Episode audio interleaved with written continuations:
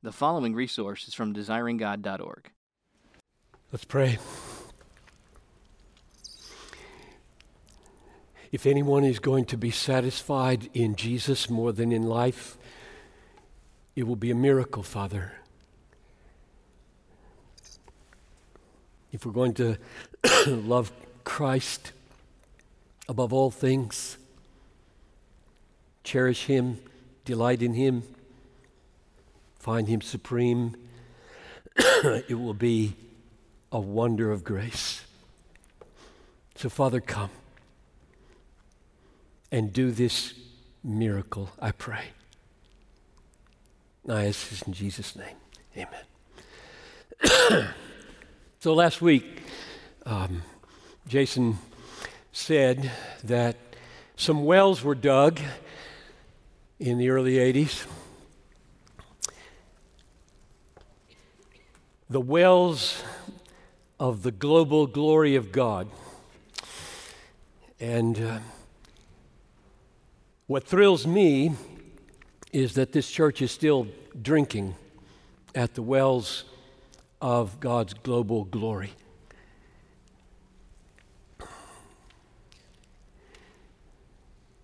A vision like 25 by 25 doesn't come out of nowhere, right? Trying to plant 25 churches, trying to reach 25 peoples.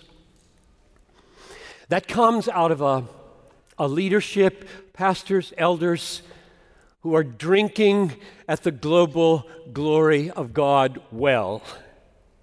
Declare His glory among the nations, His marvelous works among all the peoples. For great is the Lord and greatly to be praised. He is to be feared above all gods, for all the gods of the peoples are idols, but the Lord made the heavens. Splendor and majesty are before Him. Strength and beauty are in His sanctuary. Ascribe to the Lord, O families of the peoples. Ascribe to the Lord glory and strength. Ascribe to the Lord the glory due His name. Bring an offering and come into His courts. Worship the Lord in the splendor of holiness. Tremble before Him. Tremble before Him. Who? All the earth. These are the wells of the global glory of God, and you're still drinking. At Bethlehem, we do not worship a tribal deity, right? Jesus Christ is the firstborn from the dead, the very image of God. For through Him, all things were created in heaven, on earth, visible, invisible, thrones, dominions, authorities, powers, all of them created through Him and for Him, for Him, for Him, every galaxy for Him. All the planets for Him, the mountains for Him, the rivers for Him, the oceans for Him, all institutions for Him, all nations for Him. Every person created for the glory of Jesus Christ. We do not worship here a tribal deity. Everyone created for Christ. Everyone in every people group on the planet created and by virtue of creation belonging to Jesus. You make it, you own it. And not only does He lay claim on all the people by virtue of creation, but when the whole humanity fell, right, into sin and became hopelessly lost. Everywhere, in every people group, no hope because of sin. He comes. He comes. into the world, the God-man, Jesus Christ, lives a perfect life, dies a substitutionary death so that he bears the wrath of God, carries all the sins of everyone who believes in him everywhere in the world among all the peoples, rises from the dead, reigns in heaven today, will come back. And he lays claim on the worship of every single human being on the planet, whatever people group. And wherever that worship does not exist, missions does, or should. Now, I praise God, therefore, that the leadership of this church is still drinking at the global wells of God's glory. What a deeply sweet and gratifying thing to me to sit under this ministry. I'm not going to dig any new wells. No new wells need to be dug here biblically. I'm going to go back to one of the earliest wells, push some leaves off the water, get down with you, right? We're going to get down together.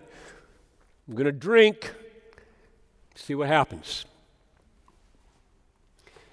Now, when I say see what happens, I don't mean merely in these services today.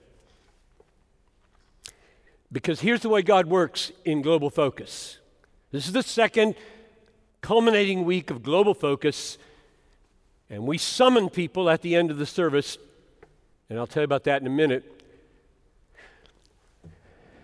When I say we'll watch what God does as we get out on the ground and drink from this well, I mean this. God, in the years before any of you came to Bethlehem, has been at work in your life. Right? Amazingly at work. You may not even know it. You may be utterly oblivious, like a teenager or an 85-year-old, and you can't even point to it. You're so oblivious of what he's doing. But he's at work, oh yes, in your life. And then you came to Bethlehem, and you've been here a month or a week or 50 years, and in all those years, he's been at work. He's been at work in your life. And then comes Global Focus. And all that work, all that amazing work starts to surprisingly, amazingly, mysteriously come to some kind of crisis head. So when I say, let's watch him work now in the next 20, 30 minutes, I don't mean he's starting. Well, he'll start this morning. God has been doing something in your life, and you better get ready. Jonathan Edwards called the Great Awakening a surprising work of God. That's not an accident. So here's what we're going to do at the end of the service, all the campuses. I'll close by telling you whom we want to come to the front to be prayed for. It's three groups. We've done this for almost 40 years. Right, Tom? Amazing. Number one, any global partners in any of these services that are home for any reason, we want you to come. Good for our people to see you. So you've been there, and we want you to come on, lead the way. Number two, anybody in our present nurture program. That is, you're on your way. God has to stop you because you're on your way through the nurture program to be in cross-cultural missions vocationally. Not short-term, vocationally. You're on your way. Now, here's the third wild card group. I want to define it carefully. We talked this over, and because we don't want everybody to come forward, okay? You can give some invitations that are so broad, like, if you want to do the will of God, well, that's crazy, because if you sense that God is leading you toward vocational global missions, not short term. If you sense that God is leading you towards vocational global missions and you intend to pursue that leading till He leads otherwise, we would like you to come. We're not asking you to be infallible, okay? You don't know with absolute certainty whether that leading that you sense is going to actually culminate in getting there, okay? Got that? So we're expecting a lot of obedient people not to come to the front at the end of our services. Those are the three groups. I'll come back to them at the end. Let's go to the well. January 27, 1980. My candidating sermon. This building didn't exist. The building that did exist is gone. It's over there. You can see pictures of it sometime. And I preached on this text, the one that was just read. And we dug down to the water table of this truth. Really sweet water. Christ is most magnified in you when you are most satisfied in Him, especially in your suffering and death. And today, in Global Focus, we're simply going to draw out the missionary implication of that. Christ is magnified in His world. It's the title. You can read it there in your worship folder. Christ is magnified in His world through servants who are satisfied in His worth. That's more than poetically cute, especially in their suffering and death. In other words, the peoples of this world will come to magnify Christ, glorify Christ, honor Christ, worship Christ through servants who are so satisfied, so soul satisfied in Christ that this soul satisfaction in Christ carries them through all missionary suffering. Let's read it again, first part. Verse 20, Philippians 1, it is my eager expectation and hope. But I tell you, when I read an apostle talk like that, I want on board, I want in. Okay, if that's your eager expectation and hope, I want it to be mine. I hope you do too. That negatively, I won't ever be ashamed. But positively, with full courage, now as always, Christ will be magnified, honored, glorified in my body, whether I live or whether I die. I love that text. I love that man. I love that vision of life, how not to waste your life. What that verse established in 1980 and establishes now, right now, is that Paul's great passion in this world was to see Christ magnified. Is that clear? Everybody see that in the text? Passion, Christ to be magnified, Christ to be glorified, Christ to be made much of, Christ to be great in the world.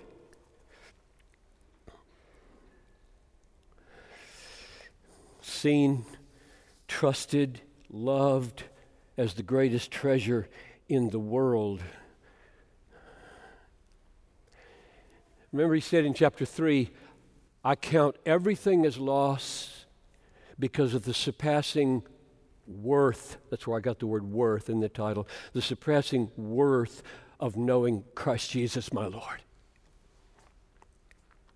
So when that happens, when Christ is so valuable to us that everything is lost by comparison, He's looking great in our lives. He's looking great. He's looking magnificent, especially when that happens as you die or suffer.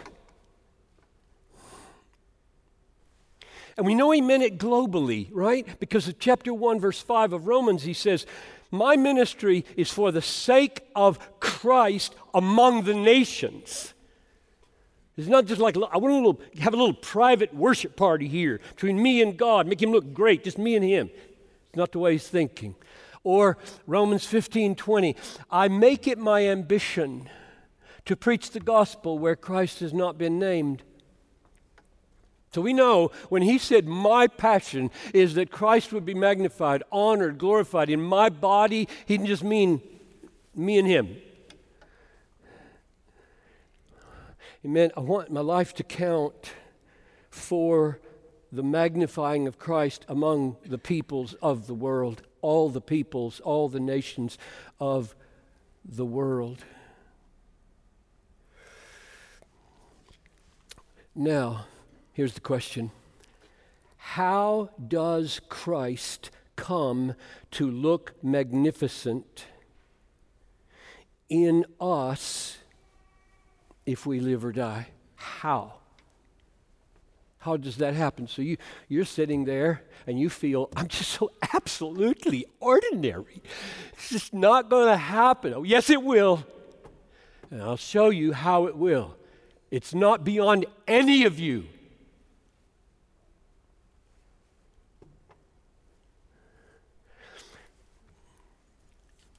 The answer is in verse 21.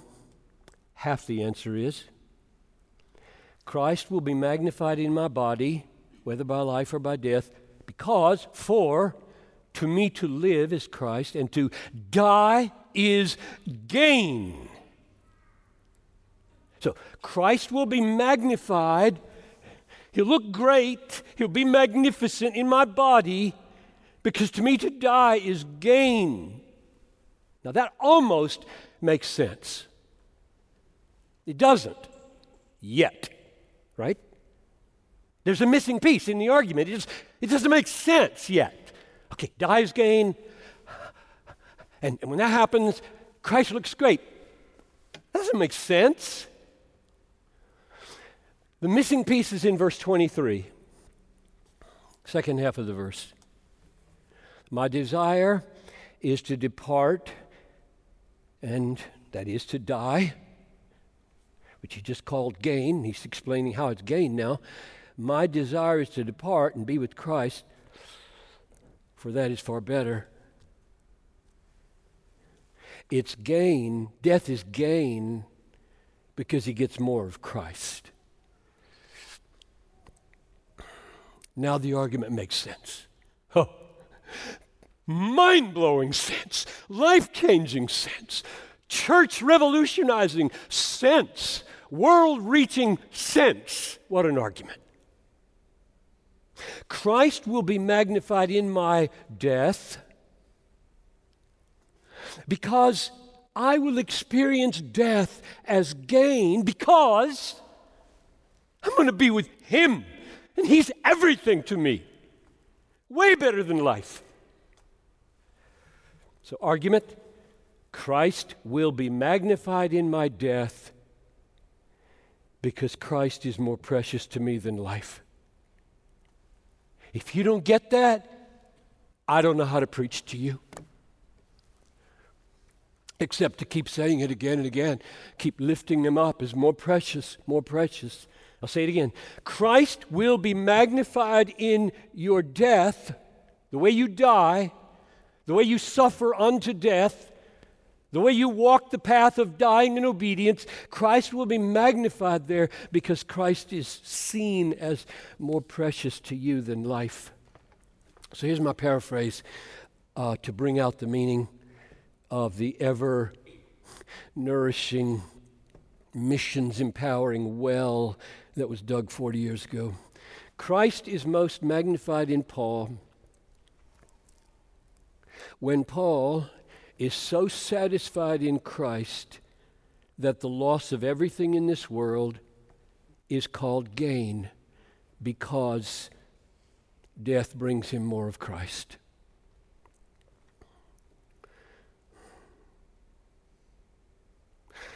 Let's keep it simple like this. Christ is most magnified in us when we are most satisfied in Christ, especially in our suffering and dying.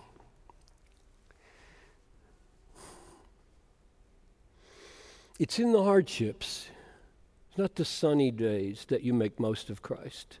Anybody can be cheerful on a sunny day. Healthy, relationships all working, no threat to your life, piece of cake. The world is not impressed that you're happy on that day.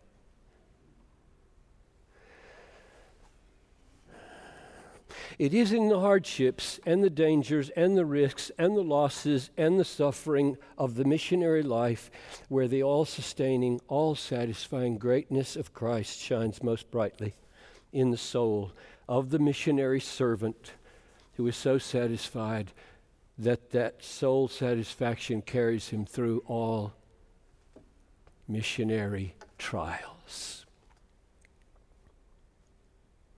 So hence the title of the message.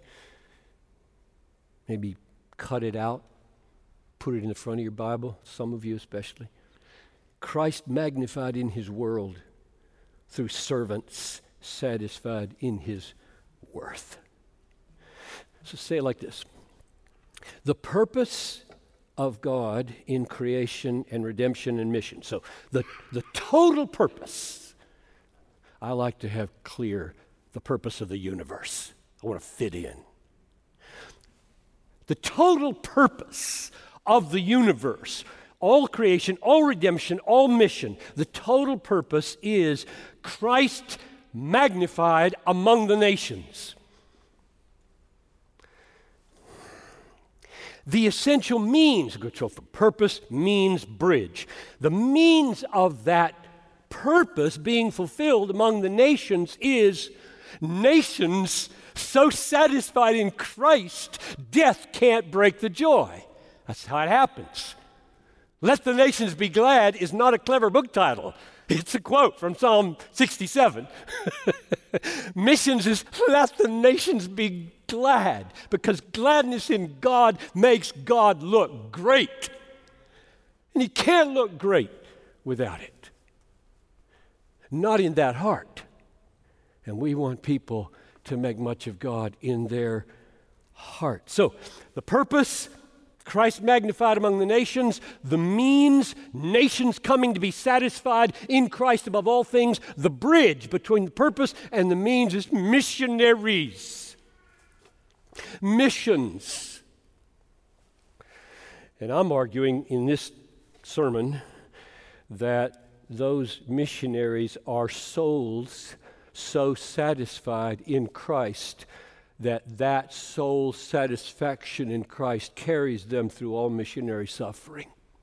That's what I'm arguing. They take the unsearchable riches of Christ.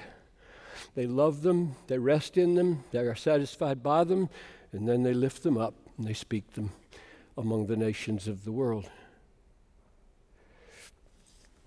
So it's not incidental that the bridge between Christ magnified among the nations and nations satisfied in Christ, it's not incidental that bridge consists of missionaries who are embodiments of Christ magnified through their souls being satisfied through suffering. Listen to Paul's amazing word in Colossians 1:24, I rejoice that in my sufferings for your sake and in my flesh I am filling up what is lacking in Christ's afflictions. That's a missionary statement. What does it mean? He looks out, I rejoice that my calling is to complete, to fill up what is lacking in Christ's afflictions. It's almost heresy, right? It's not heresy. My missionary trials are becoming an embodiment for the world of how they were loved by Christ in his suffering.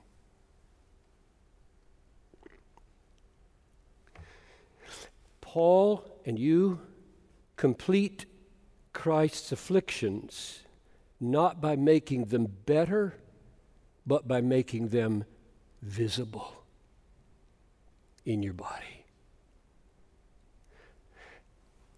It's a dangerous calling. When we invite you here, you're going to die. We're not playing games. You don't do missions or a vacation. Our missionaries have been in jail. Our missionaries have been under gunfire. Our missionaries have lost their children. Our missionaries have had parents and siblings die while they're on the front lines. Our missionaries have suffered demonic attacks. Our missionaries have suffered depression. Our missionaries have suffered, continue to suffer PTSD. So, we're not inviting you. Jesus is not calling you to something easy. You don't go into missions for an easy life. You don't become a Christian for an easy life. I hate the prosperity gospel. How many times do I need to say it? Now, here's my closing question. How does it happen that people sitting in front of me right now, sitting here, will in 5 years be 10,000 miles away? And you don't even know it yet.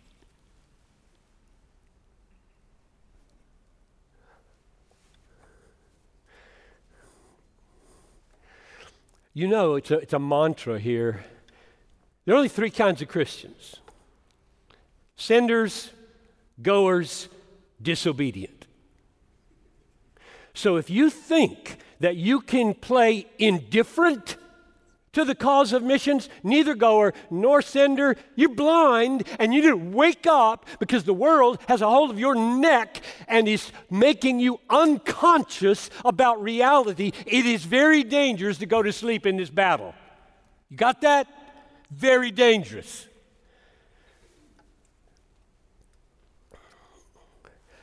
So my question is, how does this happen? I love thinking about this. It makes me happy to think about how God gets somebody who's just sitting there happily selling real estate or whatever, good work, and they're gone. They're just gone, right? So the Indahars, they sat right in the second pew there. Okay? They sat there for years, businessman. They're gone. They're in Thailand. David and Mary Decker sat about right there where Chris is. That's their pew. For years and years. He was the manager of a Foot Locker. That's a store. And they're gone. They were in Africa for decades. Right over there where it's dark. Now I know that's not true for you down there south and north, but you know what I'm talking about. Right over there, the Tebos, for years. He was a sim student, wrestling. Oh, I wish I could tell the story about how God used the word prophet. Bang! He was gone. They're gone. They're in Thailand. John, he was 4 years old when I came here in 1980. He was everywhere in this church. He goes to such dangerous places they won't let you talk about it, together with Carrie and the kids. And now my question is, how does that happen?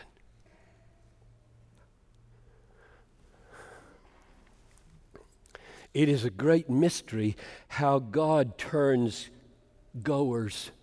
senders into goers. This is a great mystery. I mean, just think about your life for a moment. You're sitting here. You're sitting there. Why? Why aren't you in California? South Dakota, Virginia. How'd you get here? Where were you born? How did you grow up? Where did you go to school? How many hundreds of people have invested in your life? How did you get here? What a mystery that anybody is anywhere. I love to think of the providences of God. You should be amazed that you're sitting there. You are sitting under this sermon right now, no accidents. Anywhere. God reigns. That's a mystery. So I'm going to venture an answer to the question how God does it. Okay? Call it a mystery, then I'm going to tell you how it works. Oh, here we go. It's not the only way. I'm just going to suggest one way. In a church where Christ is exalted, week in, week out, not just in the pulpit, but in all the gatherings, Christ magnificent, all satisfying, is lifted up week in, week out, year in, year out. And the people's tide is rising of satisfaction in God. And their roots down into His worth and beauty and greatness are going deeper and deeper. And they find themselves looser and looser from the things of the world because Christ is so much everything to them. In that church, it is very likely, more likely, that specific Bible passages, phrases, truths are going to take you and put your name on it, and it will be unshakable and turn into a call of God in your life. Here's why I believe that. In Romans 15, Verse 20, Paul says, I'm gripped by this ambition to preach where Christ is not known. So I want out of here. I want out of here. I want out of Minneapolis, Paul says. It's just 1,200 evangelical churches here. I want to go where there's no access to the gospel. I got to get out of here. Where does that come from? Where does that ambition come from? Because some of you are going to feel it. You won't be able to resist it. Where does it come from? Now, he could have said, Damascus Road, good grief. It's obvious in Acts where it comes from. He knocked me off my horse. He said straight to me, eyeball to eyeball, I'm sending you to the Gentiles. That's not what he said. He could have said it. He didn't say it. He said what he said so I could say what I'm saying. Here's what he said. I don't want to build on another man's foundation, but... And then he quotes the Bible. And not everybody has access to the Damascus Road, but everybody has access to the Bible. I don't want to build on another man's foundation because those who have never been told of Him will see, and those who have never heard will understand. That's Isaiah 52:15. That's not Paul's verse. Or is it?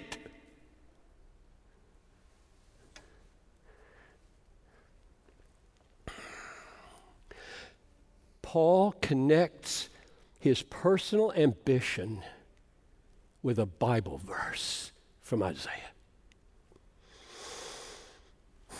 And doesn't have his name on it. Or does it? Could apply to anybody. Anybody. So here's my suggestion. As Christ becomes more and more precious to you, more and more satisfying to you, it's not unlikely that some truth, some scripture is going to have your name on it. You won't act impulsively. You won't disregard counsel. You won't disregard gifting. Won't disregard the church or the community. But you won't shake it. You won't. And we'll look back in 10 years, and you'll be gone. And we'll all be amazed. How did he do that?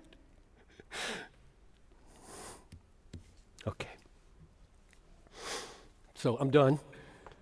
I'm going to say again who on all the campuses are to walk to the front, but after I pray, the video will stop, and north and south, Mounds View and Lakeville, somebody will take over and finish the call there. But I'll tell you again now whom we're inviting to come. Just stand here and be prayed for as we close. Number one, global partners. I know some of you in this room, I can see you, one or two anyway. Number two, nurture program. If you're in the program and you're aiming and you're on your way towards vocational global missions, come on, you're already in. We want you standing in that group. And then the wild card group, I'll be very careful to say it again. If you sense, and you're not infallible, but you believe in this mysterious way that God works over the last 10 years, 50 years. I am talking to 60-somethings, 70-somethings. Noel and I still ask the Lord what the next chapter should look like. I'm 73. I feel very good. I'm happy. I think I could be happy out of this country, maybe happier. I'm a kingdom person. So I'm talking to 17-year-olds and 87-year-olds. That might be pushing the limit. I could name a few 87-year-olds that have it in them. Okay, who sense that God is leading you toward vocational missions, vocational, not short term, and who intend to keep on following that leading until the Lord directs otherwise, and who would like prayer for confirmation and guidance. Okay, let's pray. Father, every year now for almost 40 years, this has become a critical moment of confirmation and guidance. And so in Mounds View right now, and in Lakeville right now, and here downtown, I ask you to keep on working just like you have been.